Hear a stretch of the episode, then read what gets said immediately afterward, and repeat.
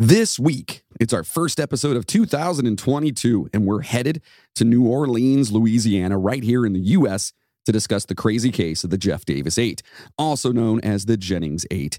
The bodies of eight women were found in swamps and canals surrounding Jennings, Louisiana. And just when you think it's a serial killer, it's something entirely different. Listener discretion is always advised. All aboard the Midnight Train podcast.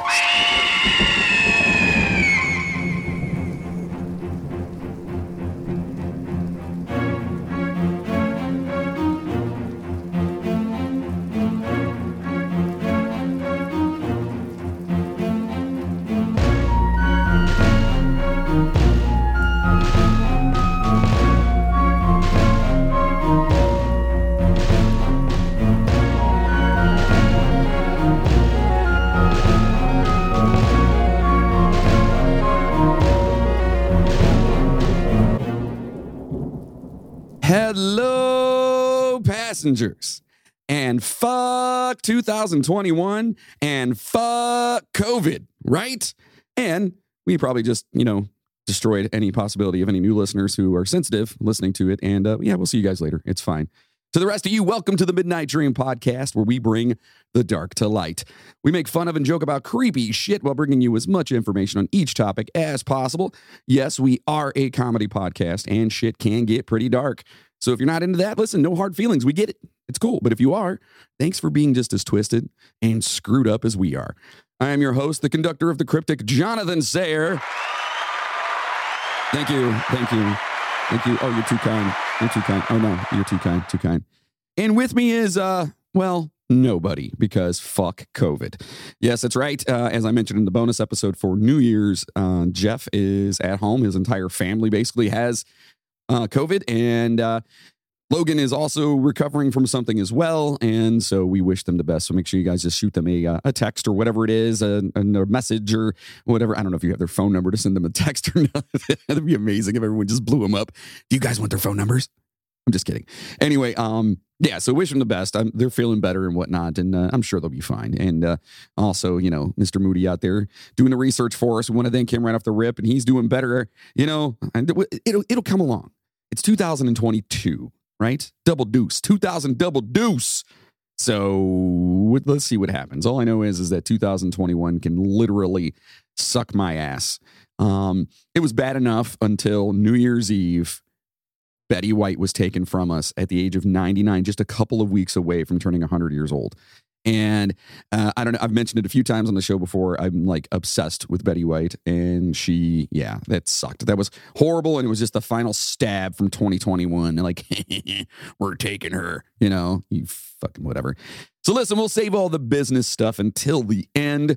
Let's get into this and let's get spooky. So listen, turn on the lights, adjust our seats, grab a drink, and we're gonna get a little weird in this one, folks. So uh, Here's a toast, all you beautiful motherfuckers.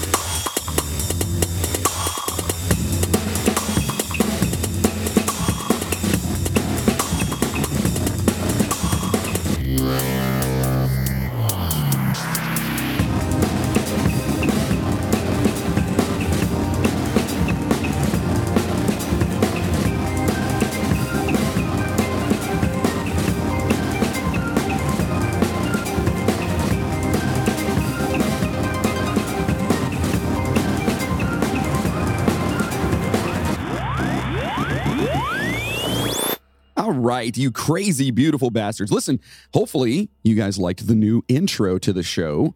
Um, you know, we it's getting really, really hard to um, use anything you find on the internet whatsoever. So it's, uh, you know, I'm just like, screw it. You know, Jeff and I were musicians and we were like, you know, let's just make our own. You know, that way everything you hear on the show from here on out is just going to be original material. So that way we don't get any copyright problems.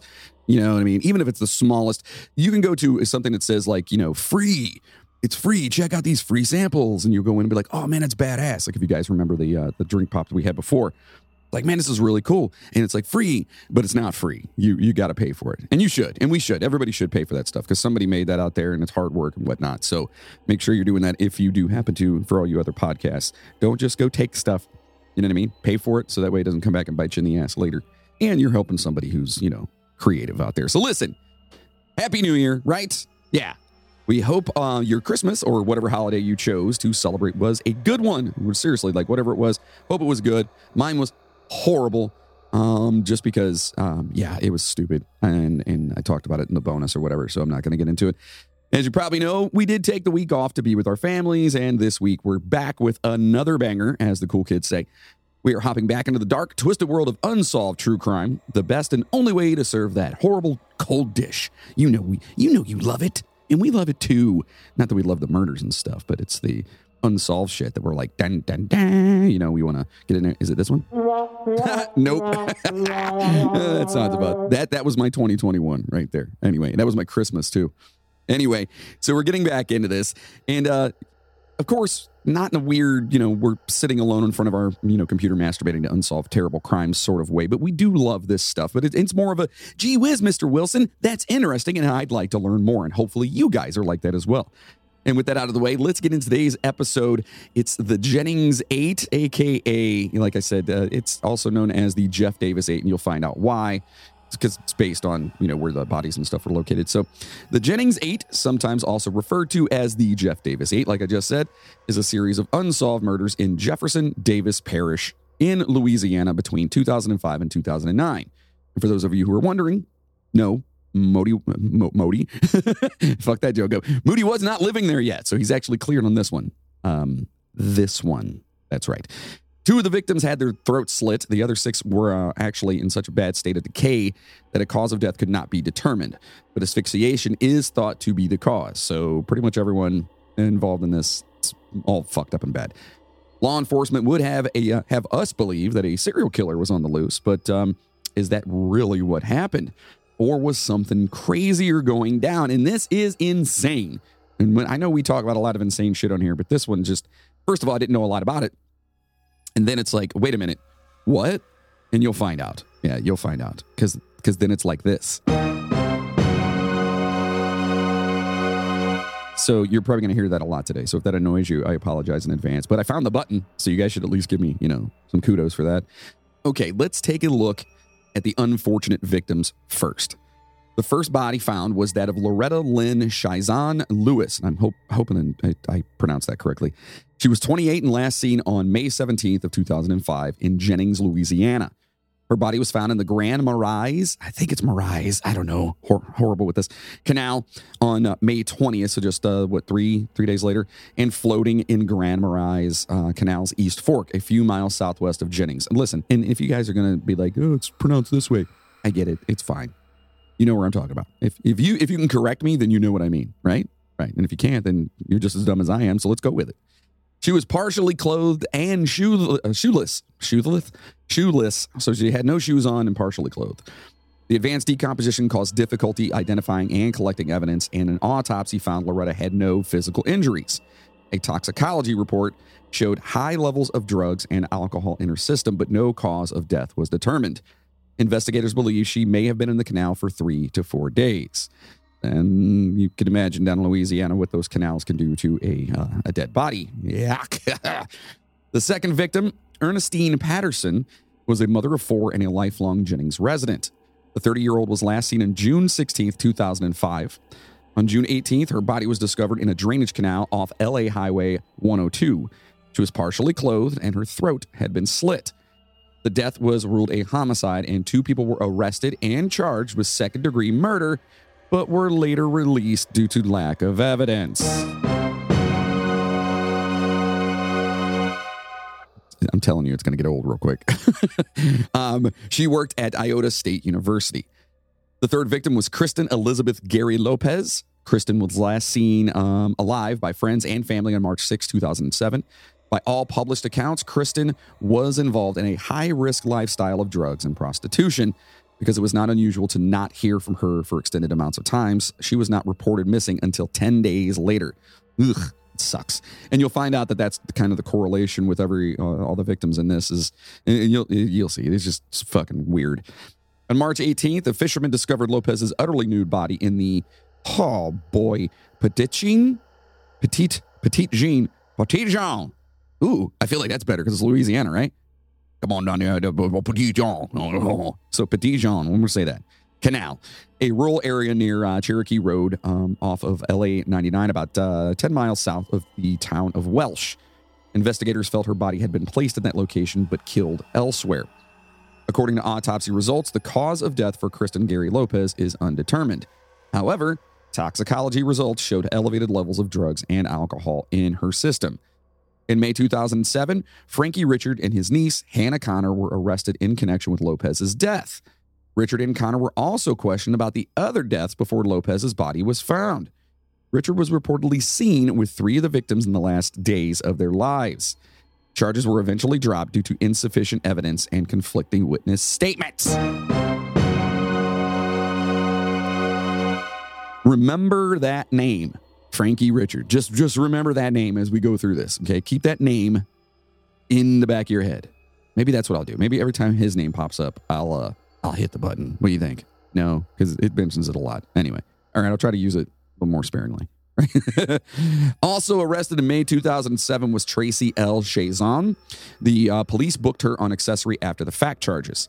Chaisson was the person who reported Kristen missing. Remember that name, Chaisson, because I messed the, the, name up earlier? Mm-hmm. Not the same person. You'll see. Yeah, fucked up. Investigators believe she knew where the body was when she made the report. Like Richard and Connor, charges were dropped against Tracy Chaisson due to lack of evidence and conflicting statements. Ah. I felt like that deserved that one. Whitney Charlene Dubois, 26, was last seen on May 10th of uh, 07. Her remains were found on May 12th, 07 at the intersection of Bobby and Earl Duhon Roads. what what are you guys doing in Louisiana? Like, where where where, you guys want to go to? Uh, that news store over there on Bobby and Earl Duhon roads. I don't know. It just doesn't make any sense. Approximately five miles outside of Jennings, Louisiana. According to the family, Whitney enjoyed listening to music, absolutely adored her daughter, was tough on the outside despite her vulnerabilities within, and left a lasting impression on all those who knew and loved her. Oh, sounds like a sweet girl. The nude body of Whitney Dubois was found on May 12th 07 near the intersection of like uh, the, the Bobby and Earl, like we said, which is uh, right outside of Jennings. Investigators believe she had been dead a couple of days, quote unquote. Officials never determined the cause of death, but high levels of alcohol and drugs were found in her body. Starting to see a connection here, right? Mm-hmm. Her family has doubts about the investigation into her death. Whitney's sister, Brittany Jones, wonders, quote, why haven't we been questioned? Why haven't we been asked when was the last time we saw our sister? Where uh, where her whereabouts was. Um, I'm just reading this. Where her whereabouts was is what she says. Uh, why haven't we been asked about the evidence? Why haven't we been contacted? So she's, I mean, all valid questions. You know, if you, someone in your family dies and they're not coming to ask you anything, seems kind of weird.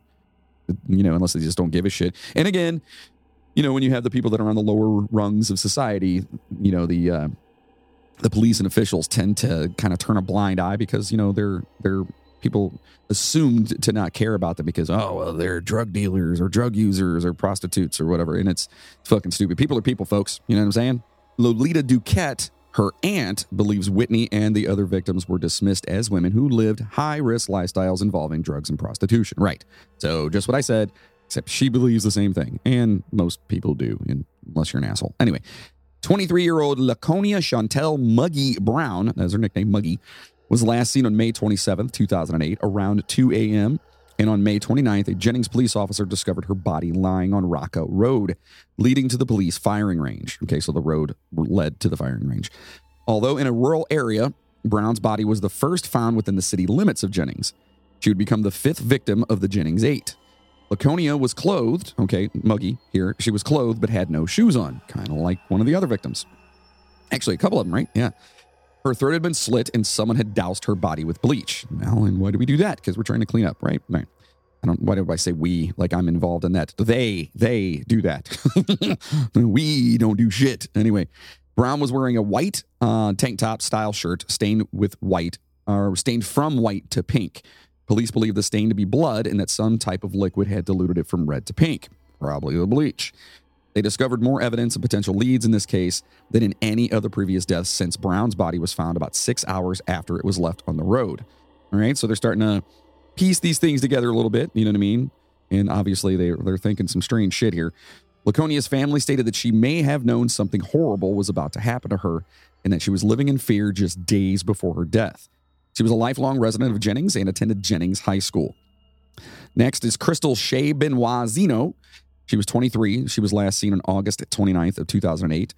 Her remains were found on September 11th, 2008, near a dry irrigation canal a few miles from Jennings, Louisiana. I mean, nothing good happens on September 11th, does it? Ever. Hopefully, none of you guys have birthdays on that, because if it is, I'm going to give you a different birthday. How about just September the 12th?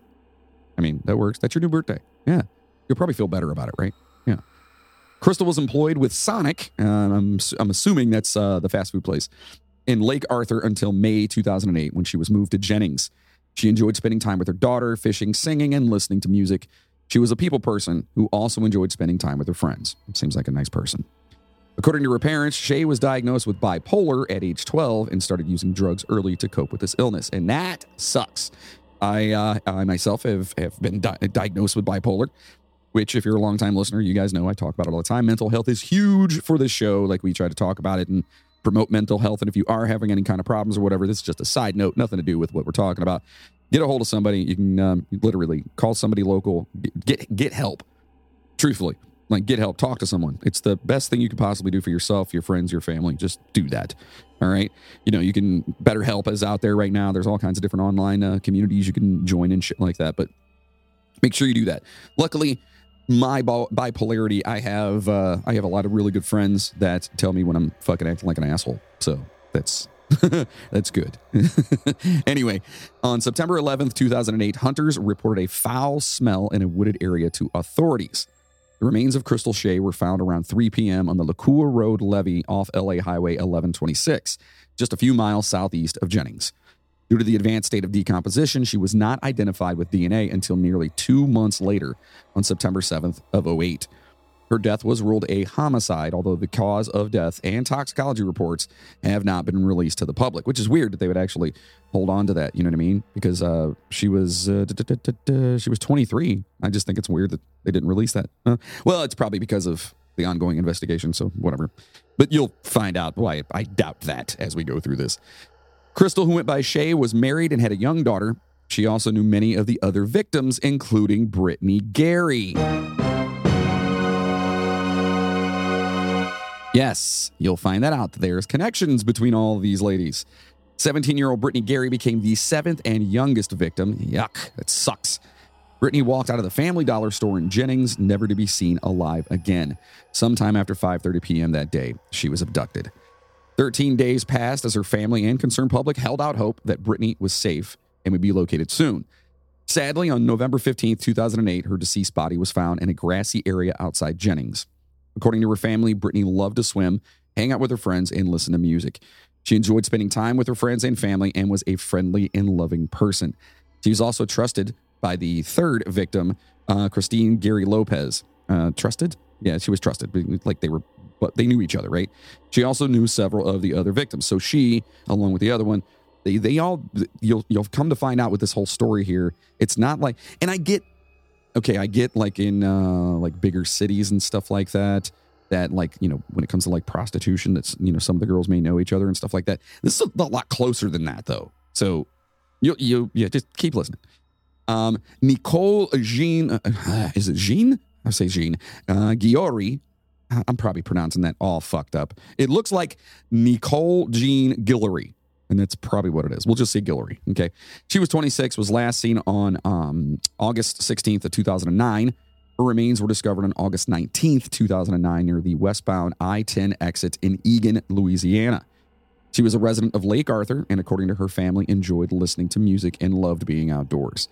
Nicole's remains were discovered again on um, August 19th by a highway worker mowing the grass. She was left between mile markers 72 and 73 near the westbound I 10 Egan exit between Crowley and Jennings in Acadia Parish. Mark Dawson, Acadia Parish coroner, ruled the death of Nicole murder by probable asphyxia. All right. Oh boy. That sucks. Sucks. Sucks. Anyway, according to Nicole's mother, shortly before her daughter's disappearance, She'd asked her what kind of icing she wanted for her birthday cake. Nicole replied it didn't matter because she wouldn't see her birthday. Unfortunately, her premonition was correct. Her body was found just days before her birthday. She also confided in her mom that police killed the other young women, and it would only be a matter of time before she ended up dead, too. Holy shit! That's what I'm talking about. Starting to unravel here, folks, and it's super fucked up. Anyway, what the fuck is going on down in Louisiana? Come on. Okay, so those are the unfortunate victims in the case. All right, so did a serial killer kill them? In December 2008, officials formed a multi agency investigative team, um, also known as MAIT or MATE. I don't know why you'd call it that, um, of federal, state, and local law enforcement agencies to solve the killings. At the time, there were seven dead women, and the reward for information leading to the guilty party's arrest was increased from $35,000 to $85,000. From the outset, the task force was searching for a serial killer. Quote, it is the collective opinion of all agencies involved in this investigation, said then Jefferson Davis Parish Sheriff Ricky Edwards, who was flanked by FBI agents, Louisiana State Police, and sheriffs from neighboring parishes at a press conference announcing the task force inception. Goes on to say, quote, that these murders may have been committed by a common offender. Aha!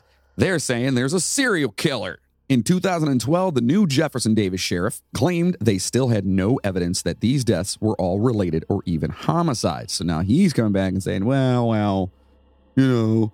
Now he may be technically correct, but most find this incredibly hard to believe given the evidence and connections. At the time, most people chalk this up to the work of a serial killer preying on sex workers. And if you're interested in serial killers, you'll know that this is not unusual, like I mentioned earlier.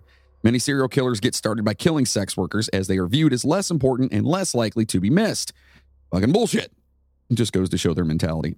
But th- the problem is, is that they they weren't wrong.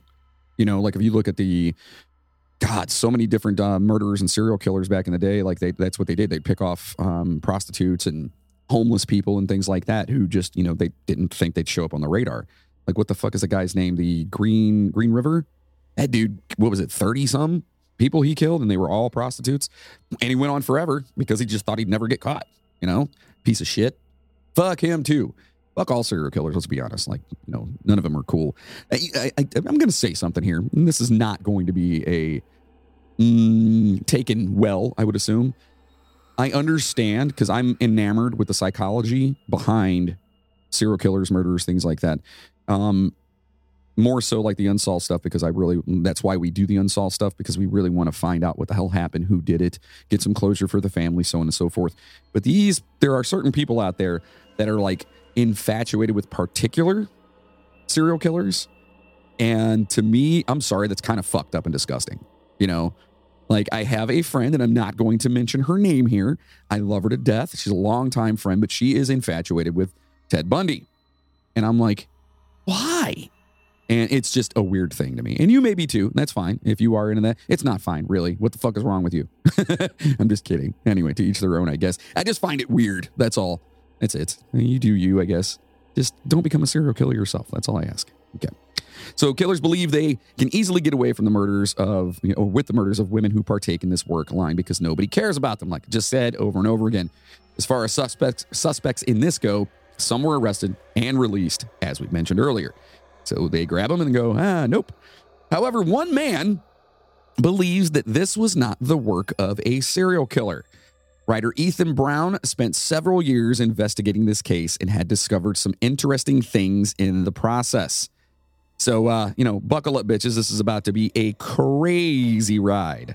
In one article he wrote for medium.com, Ethan Brown says, quote, over the past two years, I have obtained and reviewed hundreds of pages of task force witness interviews, the homicide case files on several of the victims, the, the Jeff Davis Parish Sheriff's offices, and Jeff Davis Parish District Attorney's files on all of the victims, federal and state court records, and the complete personnel files of the cops and sheriff's deputies at the center of the case. I have interviewed friends and family of all eight victims, as well as some of the possible suspects.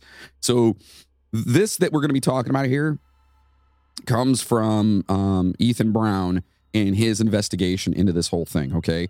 And it is fucking wild like wild. Like, holy shit. I was going through the research and going through everything that Moody sent over to me because uh, I don't know if you guys know how this works. Moody kind of mocks up and does the initial research, and I go through and kind of fix things and add things and make it more, you know, tonable for me. So when I go through and read it or whatever, and I'm just sitting here going, what the fuck? It's insane. It's insane. Insane. Insane in the membrane. All right. So the details of the Jeff Davis 8 case can be murky. And again, this is all coming from him here. The connections between victims, suspects, and police tangled. My investigation, he says, however, casts serious doubt on the theory that the Jeff Davis 8 is the work of a serial killer. Hmm, where are you going with this here, Ethan? Brown goes on to say, Quote, one fact is clear local law enforcement is far too steeped in misconduct and corruption, and this extends to the task force, which is dominated by detectives and deputies from the sheriff's office, to run an investigation with the integrity that the murdered women and their families deserve after nearly a decade in which no one has been brought to justice. Mm-hmm. He's pissed, and he should be. Ah, fucking. Ugh. Anyway, you'll see. This is just like dirty cops. That's that's where we're going with this, and you'll find out. It's just fucking weird. One reason Brown doesn't believe this was the work of a serial killer is the connections between all of the victims.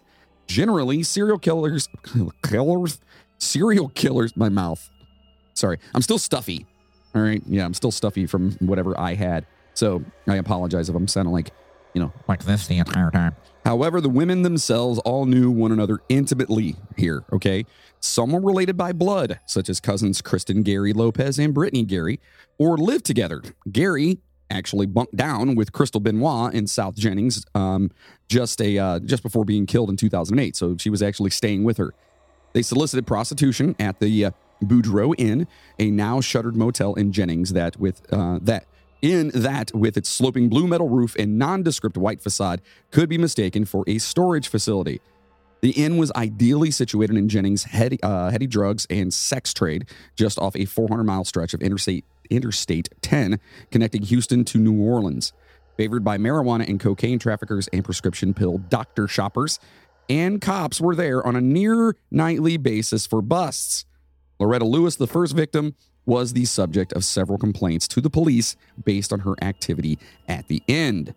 At the end, in the end, you know, the inn, the place they're at. See, I'm sick, so I'm like in. The, I'm, there's no D. It's I N N. Jesus, this cold thing is stupid. Fuck you, COVID. Not that I had COVID. I don't think. I don't know. Maybe. Brown also says, "quote It was simply that the trade uh, they traded their bodies at the same address." According to my reporting, all but one of the victims, Ernestine Patterson, was associated with the same fixture of the Jennings underworld. A 50 year, a 58 year old rig worker turned strip club owner named Frankie Richard.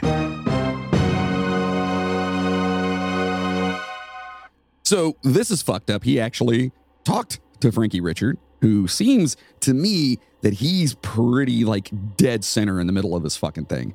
But anyway, he goes on and says, uh, quote, we shared something, he said of the murdered women. This is Frankie. His uh, voice so raspy, it sounded as though he had been gargling rocks, which is fucking weird. Can you imagine?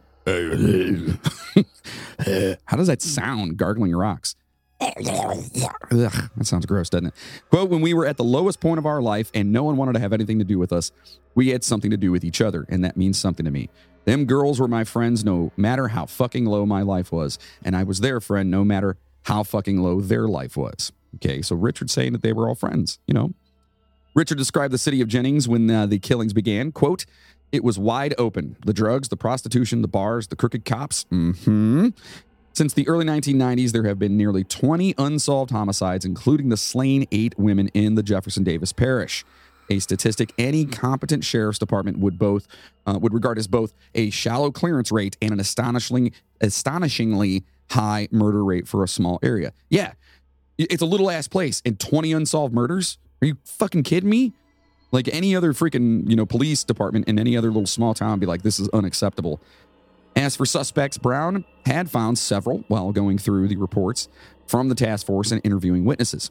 In 2007, Frankie Richard himself was briefly charged in the Lopez killing, but those charges were dropped after witnesses provided conflicting statements and an essential piece of physical evidence was mishandled.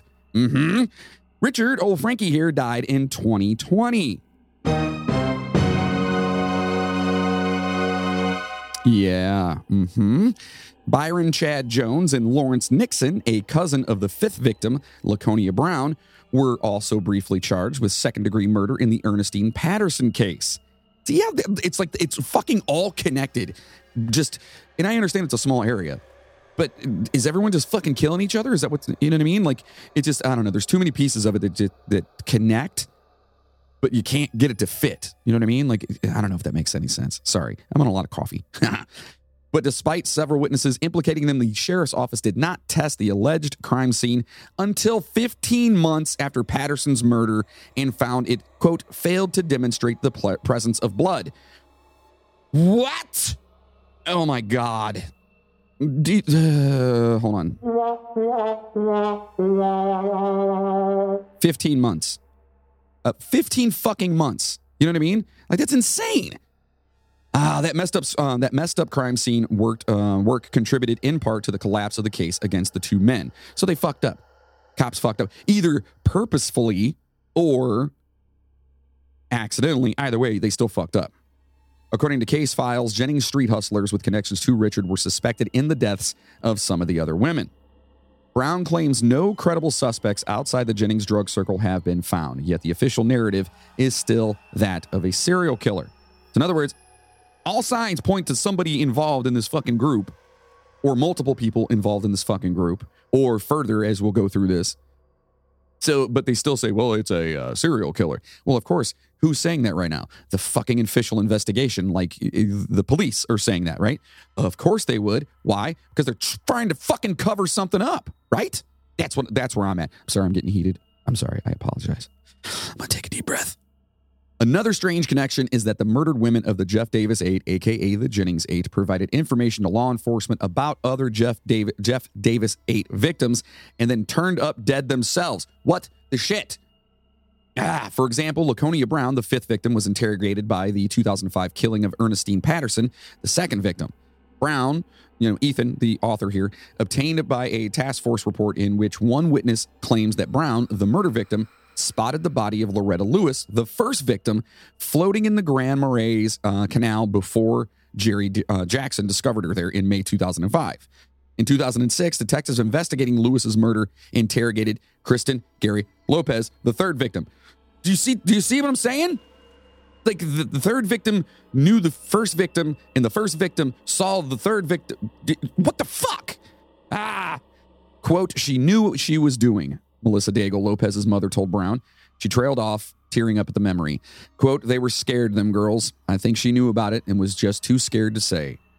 Brown also claims that he discovered that all of the women at one point had been informants for local law enforcement regarding the Jennings drug trade. When Brown confronted Sheriff, uh, Sheriff Edwards with the allegation that the Jeff Davis Eight were informants, the sheriff stammered a non denial, quote, I wouldn't respond, he told me. Quote, if they were informants, I would still continue to protect their anon- anon- that word, anonymity. There it is. Anonymity. Um, he goes on to say, I don't know that's the truth. I won't comment on it. So he doesn't say it's not the truth. You know what I mean? He just says he's not going to fucking say anything about it. You know, plead the fifth. One, two, three, four, fifth. Brown writes that at the end of 2008, a Jennings prostitute warned task force, task force investigators that Nicole Guillory, quote, might be the next victim. Okay, you hear that? So they're actually like it. They're they're mm, there's there's premonition to these things where they're they're they're worried about you know possible other victims, and then they wind up fucking dead. What the. F- Guillory was known for her street savviness, and in 2006, when she was 24, she savagely attack, attacked a sex customer with the handle of a sledgehammer. Holy shit. So, kind of a bad chick. All right. Brown says of Guillory, quote, I've reviewed the Parish District Attorney Office's case files on Guillory, and in at least six cases, the charges against her ended in a nolle prosequi. ah, God. nolle prosequi. It's a legal term meaning uh, be willing to pursue on the district attorney's part. Okay. Though there is no record of Guillory's cooperation, excluding a theft case in which she agreed to testify against her co defendant, snitches routinely have charges nolle procede in exchange for their off the record cooperation. Okay. In other words, in other words, they won't go after them That's what no proseque or whatever. They're not going to pursue them as long as they help them out with something else, like off the record. You know what I mean? Like, yeah, well, I heard this. Okay, well, then I won't fucking throw your ass in jail. Makes sense? Uh, quote, Nicole knew a lot, uh, a whole lot, said Frankie Richard. Quote, about a whole lot. Nicole's mother, Barbara, would tell Brown, quote, she was always paranoid. It got to the point where she did not want to go anywhere by herself, she said. I think she could feel that they were closing in on her. Uh, end quote. With her 27th birthday approaching, Guillory refused even to entertain the idea of celebrating. Quote, I bought some icing and cake for her birthday, Barbara recalled. Quote, she said, Mama, it doesn't matter. I'm not going to be here. Remember, we mentioned that earlier, where she just kind of, she kind of knew that something was going to happen to her. Guillory also had her four kids placed with relatives. A task force witness supports the claim that in her final days, she, quote, was scared of someone, but she would not say who that was. Quote, she knew who killed the girls. See, did, fucked up, right? Fucked up, and then she winds up dead. Doesn't sound like a fucking serial killer, does it? Ah, why would it? A serial killer doesn't do that. A serial killer, it's basically random. You know what I mean? It's random. They find different people. They don't find someone that knows something about somebody and then kills them both. That's not how that fucking works. Oh, this listen. We're we're, we're about 140 episodes deep, give or take. You know, um, doing some offshoot things here, some little bonus stuff here. You know, little re-releases of like our Christmas special and stuff. This one has infuriated the fuck out of me, probably more than any of the other ones has. It's just it's fucking mind blowing that this even happens. Anyway, going on. Barbara believes that her daughter was murdered because she witnessed local law enforcement corruption or misconduct or worse. Quote, she used to tell us all the time it was the police killing the girls, Barbara said. Quote, we'd say, Nicole, uh, we'd say, Nicole, a name, something, write a letter and leave it somewhere. Let us know. We can help you. No, mama, it's too far gone. It's too big. I'd rather y'all not know nothing. That way nothing can happen to y'all. She knew, she knew, she knew, and that's why they killed her. End quote. That's her mother talking about this. You know what I mean? Fucking crazy. Poor mom. Brown writes that several other families of victims have similar stories. He says, quote, Gail Brown, a sister of the fifth victim, Laconia Muggy Brown, yeah, another Brown. So Ethan Brown is the, the, the guy who wrote the piece, and then Muggy Brown was one of the victims. Okay, so let's just get that out there. I'll just say Muggy if that helps.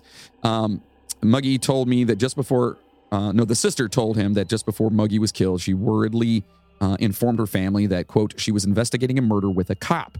The cop wanted to give her $500 to tell what happened, end quote. Gail put it as bluntly as Barbara Guillory, quote, she knew what, she, what was going on, quote, or end quote. She told me, referring to her sister's work as a cooperator, quote, I think it was a cop that killed my sister. What the fuck?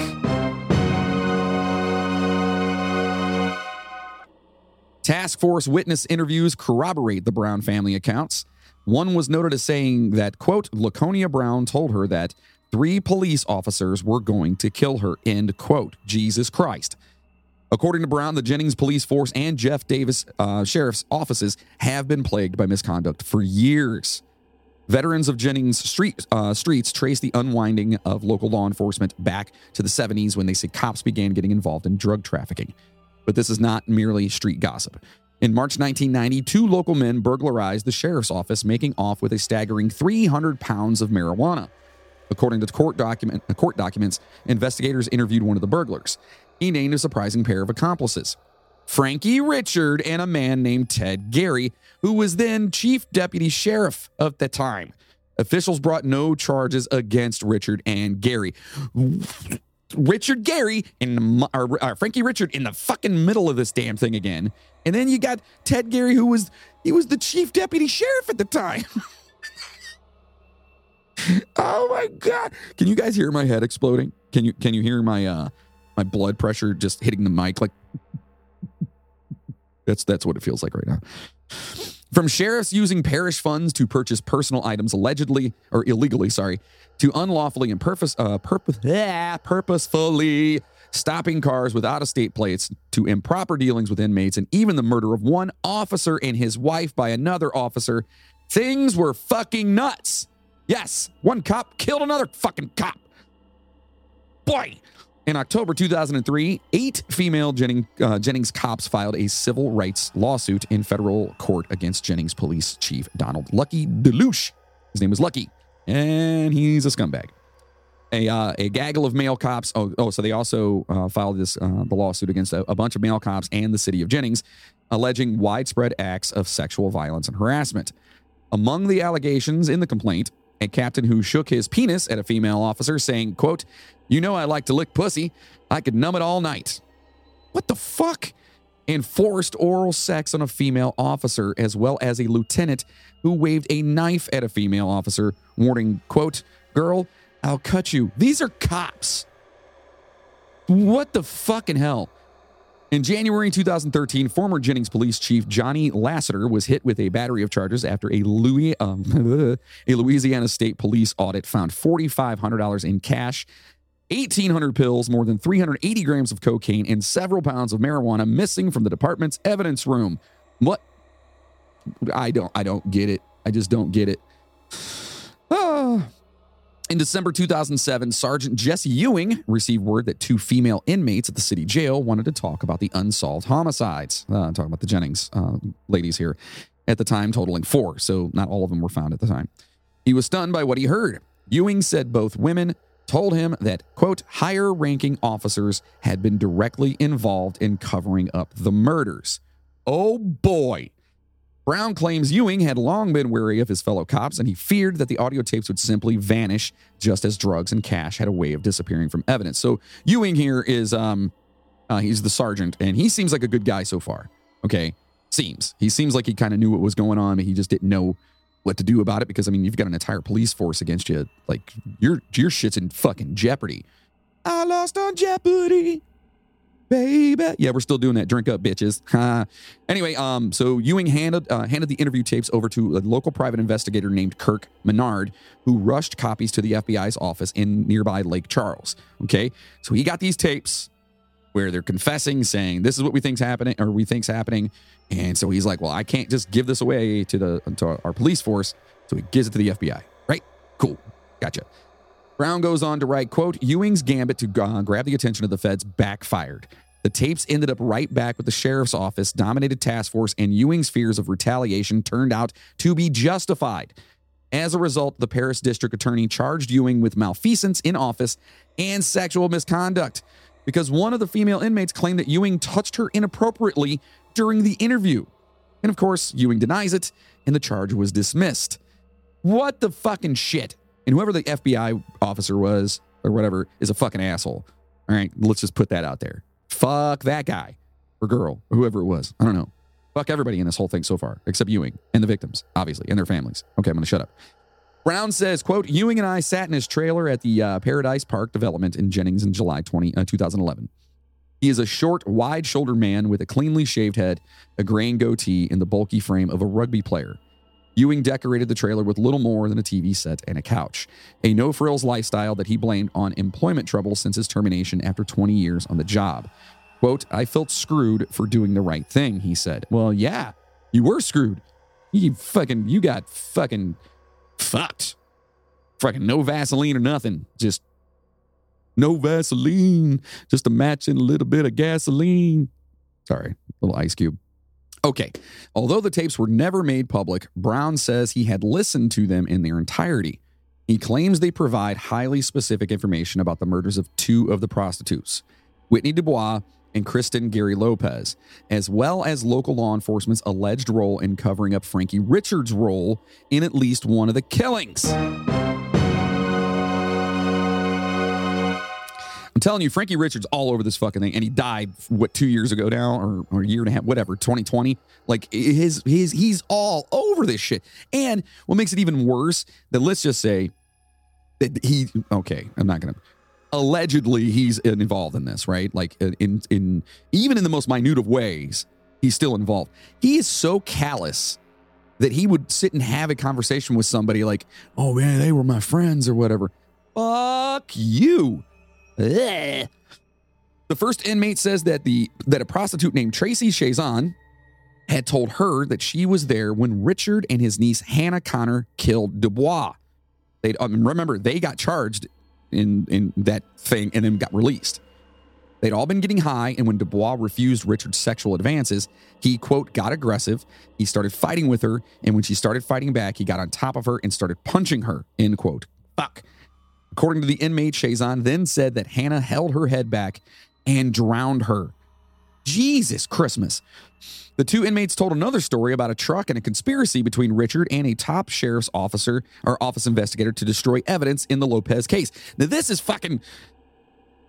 I, I, okay, I don't know if you guys are familiar with Always Sunny. Do you know where Charlie, he's like, he's got the, the, the board with all the freaking lines to it and he's smoking a bunch of fucking cigarettes or whatever. That's how I feel right now. Like I need a board behind me with string going all over the damn place, smoking a bunch of fucking cigarettes and just drinking coffee. I'm drinking the coffee. I'm not really smoking cigarettes. But anyway, that's how I feel right now. This is fucking weird. And hopefully you guys are unpacking this as I'm going because I feel like I might be a little bit too flustered to really get it. Okay. Hopefully. And if you have questions, please you can uh, look it up you know look the stuff up online do a little more research or hit us up and i will try to unpack it with you or you can help me unpack it as well you know no i know what happens here it's just fucking really it's insane it's all over the place so um anyway the second inmate said richard put lopez's body quote in a barrel and used a truck to transport it the truck, she said, was later purchased by, quote, an officer, officer mm-hmm, named Mr. Warren. I don't know his exact name. He bought the truck to discard the evidence, end quote. Okay. So Richard, turdbag Richard over here, which makes sense. His last name is Richard because he's a dick. Anyway, he killed Lopez, or him and fucking what's his nuts, or what's her no, whoever, Hannah, killed Lopez, put her body in a barrel, took a truck to transport it, and then sold the truck to a cop, right? And by Warren, the inmate meant the sheriff's office chief criminal investigator, Warren Gary. Remember Gary? The first inmate had also spoken of Lopez's body, a truck, and an officer named Warren. So both of these inmates, it's not like in their, they're in the same fucking room together or whatever. They're both telling like pretty much like stories here. And I think the whole thing about the allegations about uh, Ewing uh, touching the girl or whatever, I think that was probably set up. Like they probably went into her and were like, listen, we need you to, you know, fucking recant your statement or whatever to him and fuck, you know what I mean? That's what I that's what I think. I don't know. I wasn't there, but sounds about right with all this bullshit. Public records would seem to corroborate the second witness's account. Okay? Follow me on this one, folks.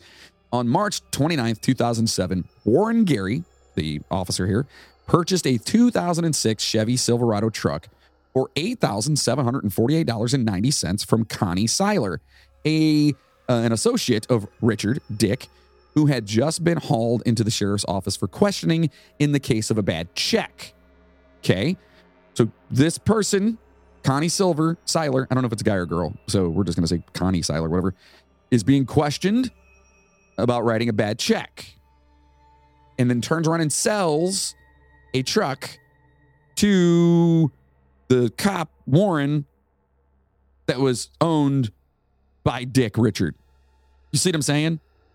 On April 20th, Gary, okay, Warren Gary, the cop, resold Seiler Silverado for $15,500, a nearly 50% profit in less than one month. Seiler, in turn, used profits from the sale, $3,207.13, to pay the parish district attorney's office for the bad checks she had issued. So here, I'm going to buy this truck off you. We're going to flip it, and then you can pay off your restitution of what you owe. Seems legit, right? Gary's truck purchase was possibly illegal and definitely unethical. The Louisiana Board of Ethics fined him $10,000 in the incident. Incident, yeah. Quote, what Gary did uh, with that was wrong. Um, former uh, Sheriff Ricky Edwards told Brown, quote, buying from an inmate, that's what was uh, uh, ethically wrong. End quote. He insisted, however, that his office, quote, had no clue that the truck was even part of evidence in the Lopez case. That didn't that did not come out until after, uh, way after the fact. This is what he's saying now. But regardless, we all know that fucking the cop, uh, Gary, knew, right? Uh, Brown says there is some reason to doubt this claim. According to their reports, investigators knew that Seiler was one of the last to see Lopez alive. In addition, Paula Guillory, a former detective in the sheriff's office who was later investigated for her ties to the Jennings drug scene, recently spoke to Brown and told him, quote, we knew that Connie Seiler's vehicle was probably involved. Motherfuckers. In a town where everyone was related and where the atmosphere had the feeling of a vicious family feud, it was Paula's then husband, Terry Guillory, remember Guillory, the warden at the jail who brokered their Seiler truck deal. So the warden brokered this whole thing. He's the one that set it up to sell the truck, according to the ethics board report on Gary. Note, That he shares a last name with one of the victims is not a coincidence. Nicole Guillory was his cousin. Remember one of the victims, Nicole Guillory. The, the warden. Uh, this is when I need my people here. Jeff and Logan, where are you? because of Warren Gary and Terry Guillory, okay, two members of law enforcement, the Lopez case lost an essen- uh, because of them, they lost an essential piece of physical evidence. Because of Terry Guillory, one suspect found herself with an alibi. And because Conner refused to flip on Dick Richard and Chaisson had changed her story, uh, story repeatedly, the charges against all of them were fucking dropped.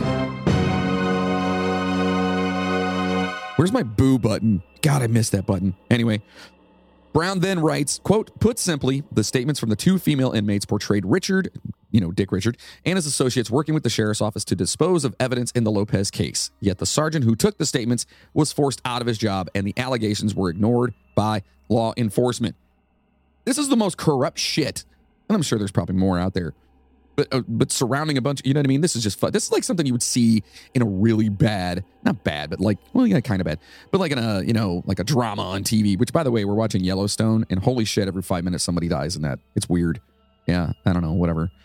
So, a review of hundreds of pages of task force investigative re- reports, uh, reports, reports by Brown reveals a series of witness interviews where local law enforcement was implicated in the murders.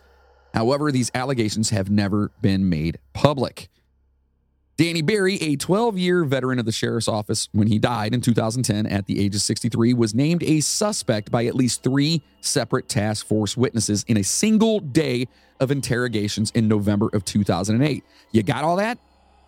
He was implicated by three different investigations on the same day. Quote, Deputy Danny Barry would ride around on the south side with his wife. Mm-hmm. One witness said, and they would try to pick up girls.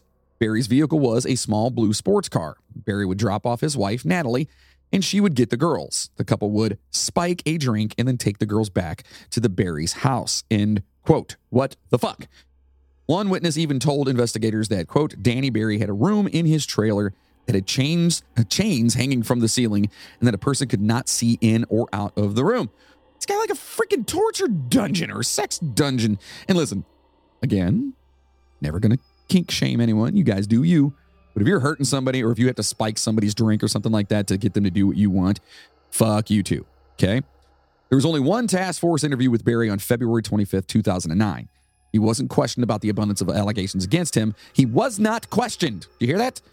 And there hasn't been any substantial, uh, substan- aha, solid follow up investigation.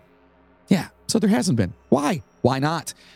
Brown goes on to write, quote, as the murders in the parish uh, crescendoed in 2009, Guillory persi- uh, participated in a raid on Frankie Dick Richards' family home. This was part of a sprawling investigation by the sheriff's office into a drugs and theft ring that Dick Richard, his mother, and Teresa Gary, the mother of the seventh victim, Brittany, Brittany Gary, were later charged with running, in which guns, jewelry, and rare coins had been pilfered from residences across Jennings. Yet when Guillory turned over evidence, nearly $4,000 was missing. Okay? Guillory, the cop, went in. It's part of this whole thing. Money's missing. These motherfuckers are stealing shit. Freaking victims' mothers and family are all involved in it. Ah! So the theft case collapsed under the weight of serious law enforcement misconduct. Fucking shocker. Quote, Guillory denies that she stole or disposed of evidence in this case. Okay. She told me that she realized the money was missing when she was cataloging the evidence from the raid and immediately contacted her superiors. Warren Gary, the former chief investigator who had purchased the truck, allegedly used uh, or allegedly used to dispose of Lopez's body, helped catalog the evidence, which is another troubling coincidence. Yes, two turd burglars are in charge of doing this. Shit winds up missing, and guess what? They'll just go back and forth with each other. No, no, yeah, yeah, yeah, no, she was right. No, yeah, I counted it. Yeah, oh no, it's cool, it's cool. Fuck you. Ah. She was sent home from work, and even though she offered to take a polygraph test regarding the missing money, she was promptly fired by Sheriff Edwards. Quote, I never even gave my side of the story, she told Brown. Hmm. So now, just, okay, in this, think about this. So Guillory here, this other officer here, this one, she says that when she was cataloging it and she noticed it, that she went and said something. But remember who she went to. She went to somebody who's going to cover that shit up, and then she gets fired, kind of like Ewing did. You know. Yet again, the car- uh, the charges against Dick Richard were dropped. It was a break that he relishes to this day. Quote, I'm not mad at that, Richard told Brown when he asked him about the missing evidence in his case. Quote, in fact, I thank her for doing that. If she had handled her business right, my mama would still be in jail. What the fuck? So the, he's just so the, the the the absolute just callousness of this fucking guy. You know what I mean? Ah. Most of the murdered women seem to know about the other prostitute killings, but at least one victim from the Jeff Davis 8 witnessed a killing at the hands of state and local law enforcement during a drug bust in Jennings that went awry. Yeah, hold on to your bootstraps on this one because it's just getting fucking. Sorry, I'm making a lot of noise and getting really emphatic with this, folks. Ah. During a drug bust brought on by a tip from a snitch, Leonard Crochet, a pill dealer, was shot and killed by probation and parole agent John Briggs Becton. Briggs Becton told Crochet to show his hands, and according to a statement he gave later to investigators, Crochet, quote, then made a sudden movement with his hands toward his belt line, end quote. Believing that Crochet was reaching for a weapon, Briggs Becton fired his depart- departmentally issued Remington 870 12 gauge shotgun with a single shot striking Crochet in the chest. Mm-hmm.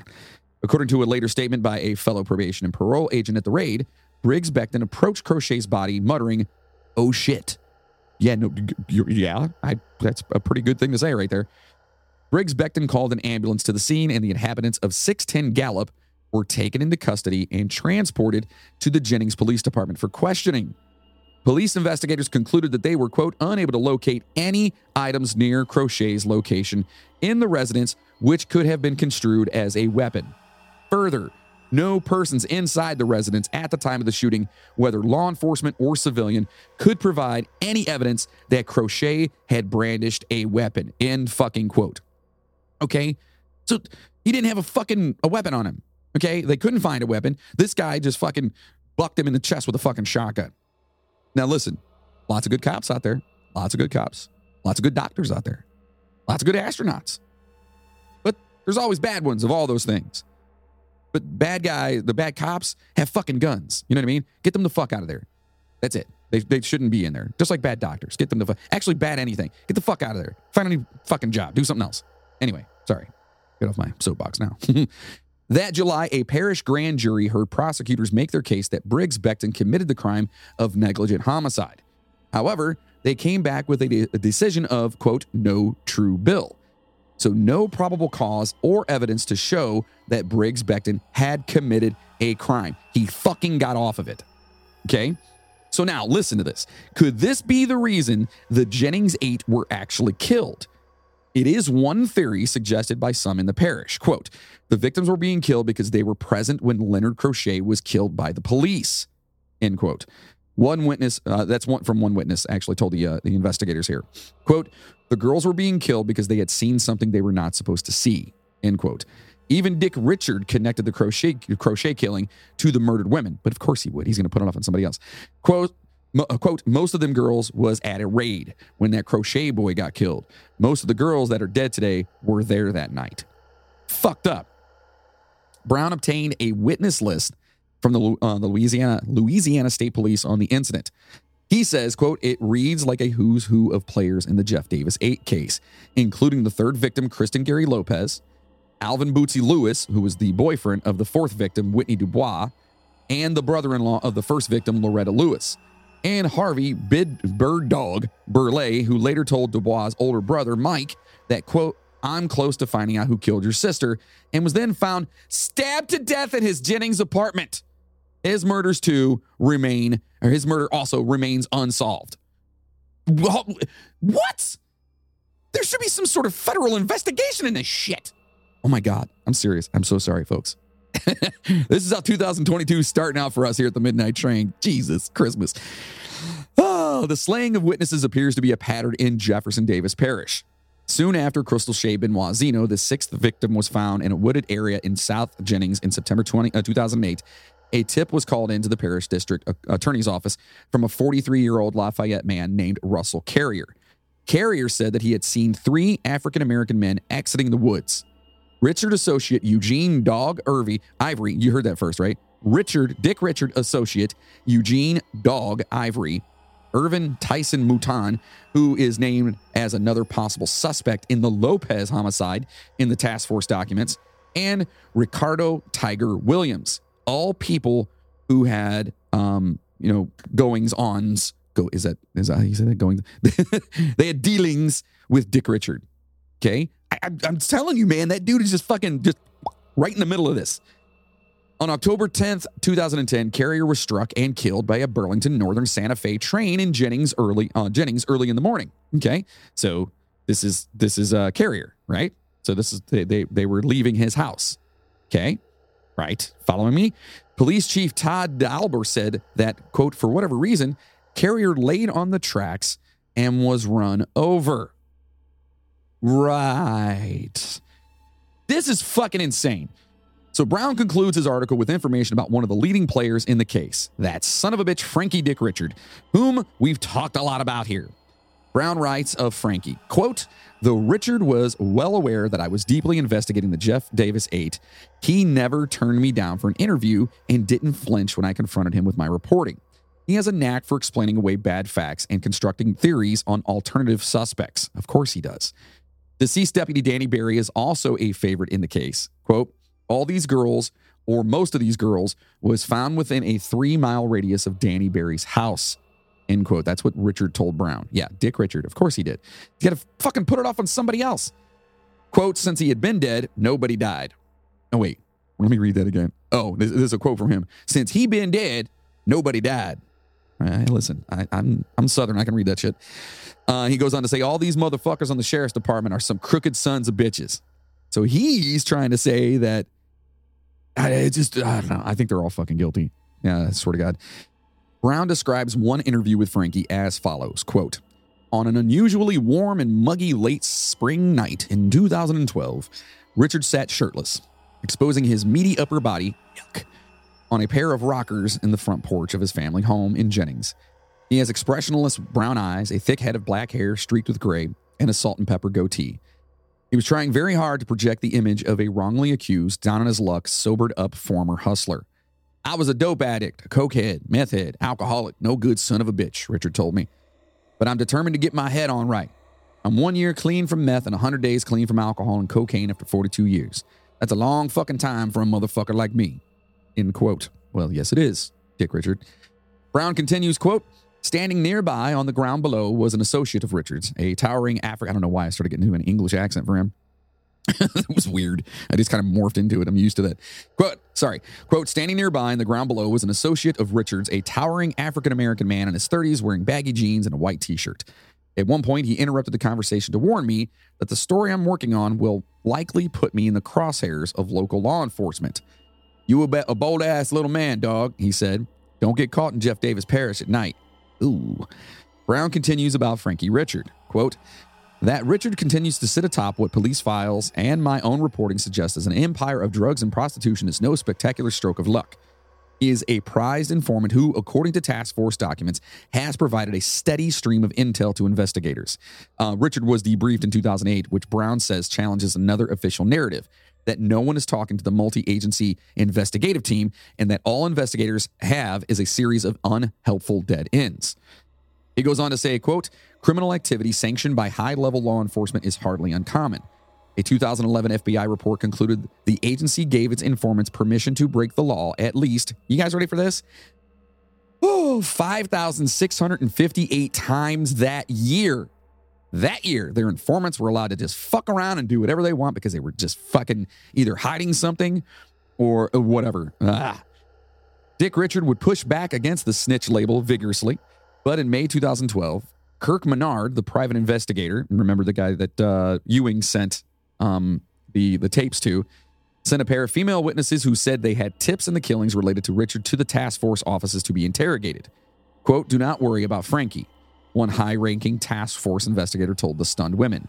Quote, because he works for me. Yep. According to, the, according to the witness account, the investigator added that Richard has a task force issue or task force task force issued cell phone. Menard forwarded me an email he sent to the task force outlining his concerns about the interview.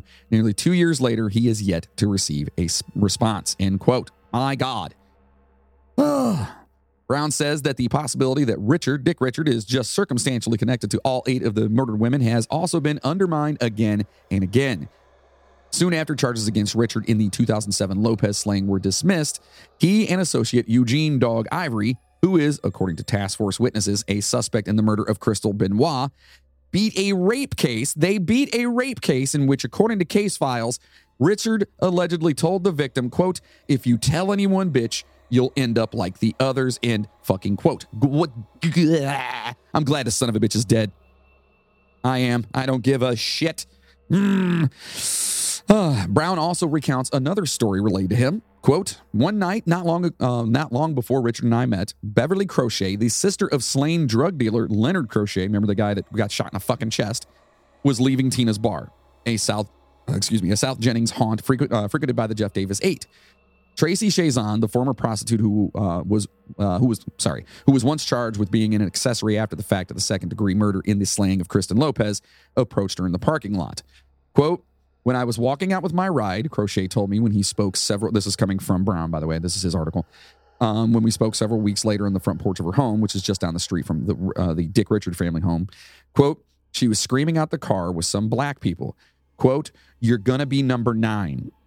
Oh boy. Crochet, Crochet said she reported the incident to the task force. She cleared her throat nervously. Quote, I could tell you more, she said, but I'm scared. I'm scared for my own life. The Jeff Davis 8 killing, she said, quote, started right after her brother Leonard was killed. Leonard, you know, the guy that got shot in the chest. Quote, right, right after all them girl, all them girls were in there at one point. They were all in there for two days in and out. Brown concludes his article by saying the Jeff Davis 8 case is begging for a takeover by the Department of Justice's Civil Right Division. Fucking yes, amen. They had intervened in a, uh, a now notorious New Orleans Police Department case from 2005 where cops shot and killed innocent bystanders on the Danziger Bridge in the wake of Hurricane Katrina. Fucking hell, New Orleans. Brown claims his investigation raises several genuine questions about the prevailing serial killer theory of these murders.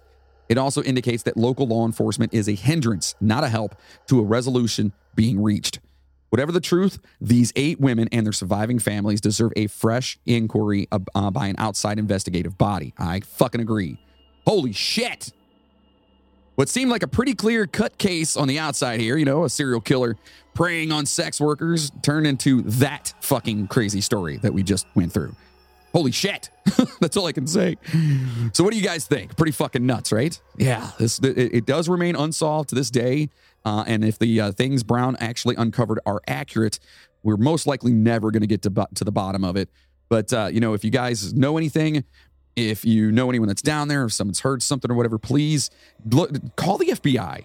Don't even fucking call those guys down there because it sounds like the police department is fucking crazy.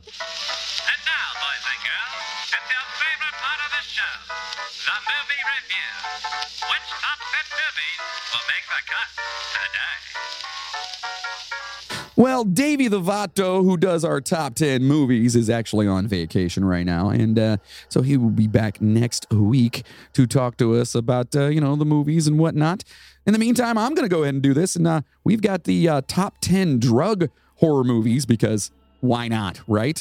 Because this thing is drug ridden all over the fucking place with a bunch of douchebags and fucking assholes and shit, fucking fireballs. I'm okay. I promise I'm okay. All right, so let's talk about these top 10 drug drug horror movies here. Uh, let's see. Shrooms from 2007, directed by Paddy Breathnach, uh, writer Pearse Elliott, and stars Lindsey Haun, Jack Huston, and Max Kasch. Have no idea. The featured drug of this one is uh, psilocybin mushrooms. So I guess those would be, you know, trippy mushrooms. Says a group of American college students get more than they bargained for on a mushroom foraging excursion in rural Ireland. Ireland. I love Ireland. Uh, the promise of trippy, cerebral, and even spiritual experiences make these natural uh, psychedelics extremely popular among carefree twenty-something looking uh, looking for consciousness expansion. Okay, and I knew a lot of guys that did that shit. I know people that do that now. I've never done those. I've never done anything. yeah, I'm a goody goody. Hmm. I'm not saying I'm better than anybody. I just never did it because I'm a control freak and I'm afraid I'm to fucking freak out. But when Tara Lindsey Haun accidentally eats a toxic death cap mushroom by mistake, a near fatal seizure leads to premonitions of murder. Is the dark entity that descends upon them a mad monk from a now abandoned home for wayward children, or something altogether more terrifying? While fans of Cyclobin might not appreciate their warm and fuzzy fungi being demonized, horror fans will eat it up. There you go. And this is on uh, theblood-shed.com. I don't know where Moody found this one at. He dug deep for it. Uh, the next one is Toad Road. 2012 stars James Davis and Sara Anne Jones, Whitley Higuera. Well, I don't know. And the drug in this one is LSD. Yay. That's yeah, that's great. As opposed to cyclamen mushrooms, LSD has always suffered a more sinister reputation. The idea that acid can send you on a one-way trip to insanity still holds sway with many. And we are going to do an episode on um, uh, the MK Ultra whole thing that the government did where they were like, you know, experimenting with soldiers, you know, giving them LSD and shit and jumping out windows and all that. And if you haven't heard of that shit, we're definitely going to do uh, do that episode. So that, that should be fun. The movie Toad Road uses the real life urban legend, the Nine Gates of Hell, as a metaphor for an LSD trip into oblivion. The movie is shot in a gritty verite style that blurs the line between fiction and reality, but may alienate mainstream audiences. Toad Road Toad Road emotes a palpable sense of tragedy and loss and a morbid exp- uh, example of life imitating art. 22 year old lead actress Sarah Ann, uh, Ann Jones died the same year the film was released. Cause of death? Drug overdose. Fucking hell. Wow. That sucks. That took a turn, didn't it? Um, this one I have seen. It's pretty crazy. Uh, John dies at the end from 2013. Uh, let's see. Stars Chase Williamson, Rob Mayes, and Paul Giamatti. Love Paul Giamatti. The featured drug is soy sauce because uh, it's made up. Phantasm creator Don Cosca, uh, Coscarelli helms this hallucinatory mind fuck based on the novel of, uh, by David Wong. John Dies at the End is a potent mix of black comedy and stunning psychedelic visuals. It was pretty cool. The film centers on a slacker played by Chase Williamson and his experience with an extreme metaphysical drug called soy sauce, which opens doorways to alternative alternative to alternative dimensions. Once opened, however, these same doorways allow opportunistic aliens a chance to invade. Yes, the plot is very Lovecraftian, but the presentation is very hip and stylized, feeling altogether fresh. A looping, non-linear story arch almost demands repeat viewing, but the abundance of otherworldly fiends, including a one-of-a-kind meat monster, make revisiting the film a pleasure for fans of trippy, twisted horror. Yeah, and I've seen it. It's pretty cool. It's fucked up. Not gonna lie. Next one is Naked Lunch. Oh boy. Yeah, this is Cronenberg. Ho, ho, ho. 1991 stars Peter Weller, Judy Davis, and Ian Holm. This movie is fucked up. Uh, features uh, bug powder, which is um, fictional. Uh, they're all fictional in this one. Uh, but the drugs are bug powder, black meat, and mugwump jism. While it defies easy categorization, Naked Lunch, loosely based on the writings of beatnik pioneer and lifelong addict William S. Burroughs, is absolutely a horror movie. What else would you expect of a film written and directed by David Cronenberg? The story unfolds in a dreary yet timeless alter- alternate universe and follows the hallucinatory exploits of an exterminator and secret agent named Bill Lee, played with uh, unsettling aplomb by Peter Weller. Peter Weller, if you guys don't know who that is, that's fucking Robocop, dude. Gigantic centipedes, humanoid reptilians, and living typewriters are just a few of the creatures we encounter as Bill travels from the bizarre metropolis Interzone to perceive freedom in Annexia. The entire film plays out like a fever dream with a nearly incomprehensible ending that's nonetheless stunning. Yeah, it's pretty fucking wild. I'm not gonna lie. It's pretty fucked up. Uh, next one here is Banshee chapter. No idea what this is, um, but the picture for it is a all white chick face with red hair, all black eyes, and she's puking up blood. So that sounds fun. It stars uh, Katia Winter, Ted Levine, and Michael Mc, uh, McMillian. Featured drug in this one is, oh, do I have to pronounce that? Dimethyltryptophan. Mm-hmm. Hmm, dimethyltryptamine. Ah, 19. I got that. All right and it's a fictional government research chemical, or yeah, whatever. Like John Dies at the End, Banshee chapter is clearly influenced by the works of H.P. Lovecraft. And listen, if you guys haven't listened to the H.P. Lovecraft episode, you should go back because he was kind of a fucking weirdo. Specifically from Beyond, the story and the movie directed by Stuart Gordon but writer director Blair Erickson sets his debut film apart from other Lovecraftian horror by incorporating elements culled from actual declassified documents related to dun dun dun. MK Ultra. Ha. Banshee chapter deals with government research chemical used in mind control experiments. No one suspected that the drugs was actually a sort of homing beacon that allows otherworldly creatures to find you and take you. what? Oh, that sounds awesome. Ted Levine plays Thomas, uh, Thomas Blackburn, a Hunter S. Thompson knockoff, down to the shorts and glasses, who gives the film a countercultural element that meshes nicely in concepts or with concepts like government conspiracies and alien technologies. Banshee Chapter makes excellent use of its found footage presentation and delivers some genuine scares. I'm gonna have to watch that. That sounds badass. I think that sounds cool as shit. Yeah, I'm gonna have to give that one a go. Next one here is Beyond the Black Rainbow from 2010. Stars Eva Bourne, Michael Rogers, and Scott Hylands. The drug in this one is unknown black liquid. That's what it's called, and it's fictional. So why even fucking say anything? Anyway, Critics and supporters both liken Beyond the Black Rainbow to, quote, a bad acid trip. Mm-hmm. The story, if you can even call it that, unfolds at the uh, Ar- Arboria Institute, a facility dedicated to re- uh, reconciling science and spirituality as a means of achieving perpetual happiness. It's a process that involves complete submersion into a vat of thick black liquid, liquid where hellish visions precede unsettling transcendental transformations. There's a teenage girl being held as a slave, tormented and provoked by a cold scientist. She's attended by a, a nurse and a crew of red robots with syringes for fingers. What the fuck is this? I, I don't know. A single 10 second shot after the credits, credits will have you second guessing everything. Oh, that sounds fun. A Field in England from 2013. Oh boy. This is uh, Julian Barratt, Peter uh, Ferdinando, and Richard Glover. All right. Wait, is that is that Danny Glover's son? Is that who I'm thinking of? Oh, the rapper? Is that Richard Glover? No. Is it? I don't know. Whatever. Doesn't matter. Set uh, during the English Civil War of the 17th century, a field in England seems a bizarre locale for a film about men in the throes of mushroom of a mushroom trip. But writer Amy Jump and director Ben Wheatley insist there's historical support for such a scenario. A motley quartet consume a stew made with foraged fun, fungi before descending into a surrealist. My God, my face is just falling apart. A surrealist universe of terror and symbology. Like nothing I've seen before, a field in England approximates tripping by employing strobe and other experimental filming techniques. It's an experience that can somewhat be overwhelming at times and could even be a trigger for people prone to seizures. Ultimately, this film that may only appeal to brave cinema goers with art house sensibility. Okay, it's a film, whatever.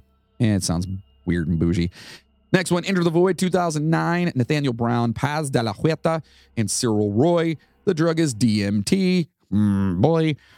Heavily influenced by the Tibetan Book of the Dead, Enter the Void is the ultimate POV experience. Extremely ambitious and visually stunning. Still, it's best to approach this film with some background. It was written and directed by Gaspar Noé. Noe? Noé? No. No. The French director responsible for the infamously brutal Irreversible. So while this may not be your conventional horror movie, you can expect no to go places most filmmakers would never dare to, uh, to tread. Before beginning the extended director's cut, you might want to clear your calendar. Enter the Void is almost four hours long. Woo boy. What makes it worth the time investment? Well, amazing hypnotic visuals and filming techniques that defy gravity, time, and space. Also, lots and lots of sex. It's basically an art house porno and a view of penetration I guarantee you've never seen before. what? Noah, or Noah, whatever, actually journeyed to Peru where he consumed the psychoactive brew ayahuasca, uh, which contains the active ingredient DMT in the name of cinematic research. The result in a singular experience that's sometimes uh, sometimes exhausting, but mostly exhilarating. Holy shit! All right, we've only got a couple more here, and these are good ones. Requiem for a Dream. You guys have seen this one. Come on. It's got Jared Leto, Jennifer Connelly, Ellen Burstyn in it, and it's uh, about heroin and diet pills. You guys have seen that one. I'm not even going to get into it. Good movie. Fucked up. Uh, it also has um, um, Marlon Wayans in it, if I'm not mistaken, right? Yeah, pretty sure. Anyway, that was a good one. And then Evil Dead from 2013. So that would be the uh, the remake. Anyway, I still like the original. And you guys know what that is. But what's the drug for this one? Heroin? Why do I not remember that? I'm gonna. All right, I'll read this one. While the original franchise uh, never even broached the subject, yeah, because they didn't talk about that. The 2013 remake reboot of Evil Dead is an outstanding example of drug addiction being used as a starting point for a horror movie. Jane Levy plays Mia, a hair. Oh yeah, yeah, yeah. They took her there to now I remember to get her clean. Okay, now I get it. You guys have seen that. And if you haven't, get off your asses and go see it. Watch the original one though, because it's better. All right. Oh boy. That was a big one, wasn't it? That was a huge, huge, huge story and a shit ton to unpack. My God. Let us know what you guys think about that one because uh, what a story. And listen, follow us uh, or follow us. Find us here uh, next week where we're actually going to be talking about a suggestion from uh, one of you listeners, one of you beautiful passengers, and uh, it's uh, we're going to be talking about the uh, the deaths, wrestling deaths, basically, like in the WWE, WWF, and you know all that stuff. We're actually going to go through those and talk about those a little bit. Um, well, not a little bit. We're going to do an entire episode on that, so it'll be uh, interesting to say the least, and sad too. There's a lot of real sad real, real, real, real sad, and some fucked up shit in there too. So if you don't know, like you know, I'll just say the word Benoit. If you don't know who that is, just listen next week and you'll find out. It's fucking crazy. So listen, make sure to stop over to our official website, themidnighttrainpodcast.com. At our website, you can buy some super sweet merchandise at our store. And you know, you can find the Duke of Fingerbum shirt. You can uh, the new skull logo shirt that we have up there. Um, we've got phone cases.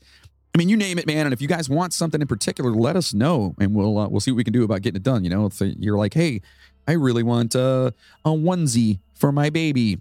I mean, we can make one. You probably don't want to do that. Now we can make it cool.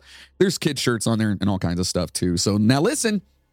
I've been using this shit for a long time now. Dr. Squatch soap, we talk about it on a regular. It is changing the way men approach hygiene by providing all natural, high quality, healthy products like bar soaps, hair care, colognes, beard oils, and more that make you feel like a man and smell like a champion. All soaps and products are made right here in the US using the finest all natural ingredients, not cheaply made um, or harmfully mass produced. So that's good. You can get 20% off your first subscription. Just head on over to the midnight train podcast.com forward slash sponsors, or just go to mid, uh, the midnight train podcast.com and click on sponsors. Either way, click on the banner there and use promo code DSC Squatch 20 to get the best damn soap. We actually uh, got uh, Jeff into it. If I'm not mistaken, his wife got him the Star Wars uh, kit and it's amazing. It's so good. uh, so if you like what you heard from us, listen, consider being a producer of the show by heading over to the midnight train podcast.com, clicking on the Patreon button, or just go to patreon.com forward slash the midnight train podcast. Now you can't just go look for it on Patreon because we're quote unquote adult content. Fuck. No, I'm just kidding. Um, so anyway, you can get over there, and for as little as five dollars a month, literally five bucks a month, that's all it costs. Like you, coffee costs that much. You know what I mean?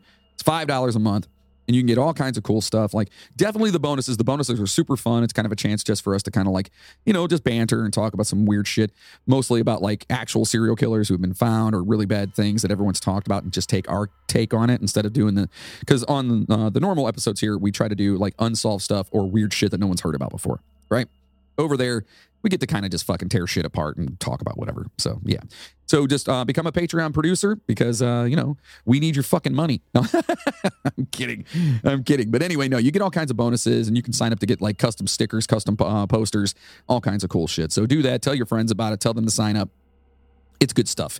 Most importantly, do us a favor: share the Midnight Train with everyone. Word of mouth is how we're going to get more passengers on this beautiful train and continue to bring you weekly episodes. Don't forget to go over and follow us on Twitter at the Midnight Train OH, uh, on Instagram at the Midnight Train Podcast, on TikTok at the Midnight Train Podcast, on YouTube, just look up the Midnight Train Podcast. Also, if you listen on Spotify, make sure to rate us. Please give us a review. You can do that now over there.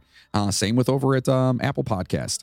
Uh, they just added that feature, and uh, you know you'd be a lot cooler if you did. All right, all right, all right. Reviews are good, and we need more of them. Damn it! So give us more reviews. We like that it just helps us move up the ranks and stuff, guys. It really, seriously, that's one thing that like a lot of people don't understand. They're algorithms and stuff that have all these different whatever going, and it's just super, yeah, whatever. And listen, if you're looking for a new podcast player, check out Good Pods and make sure to drop us a review there while you're there. Find us, you know, follow us, drop a review. Goodpods is a new platform that is making it easier for you to find the best indie podcasts out there.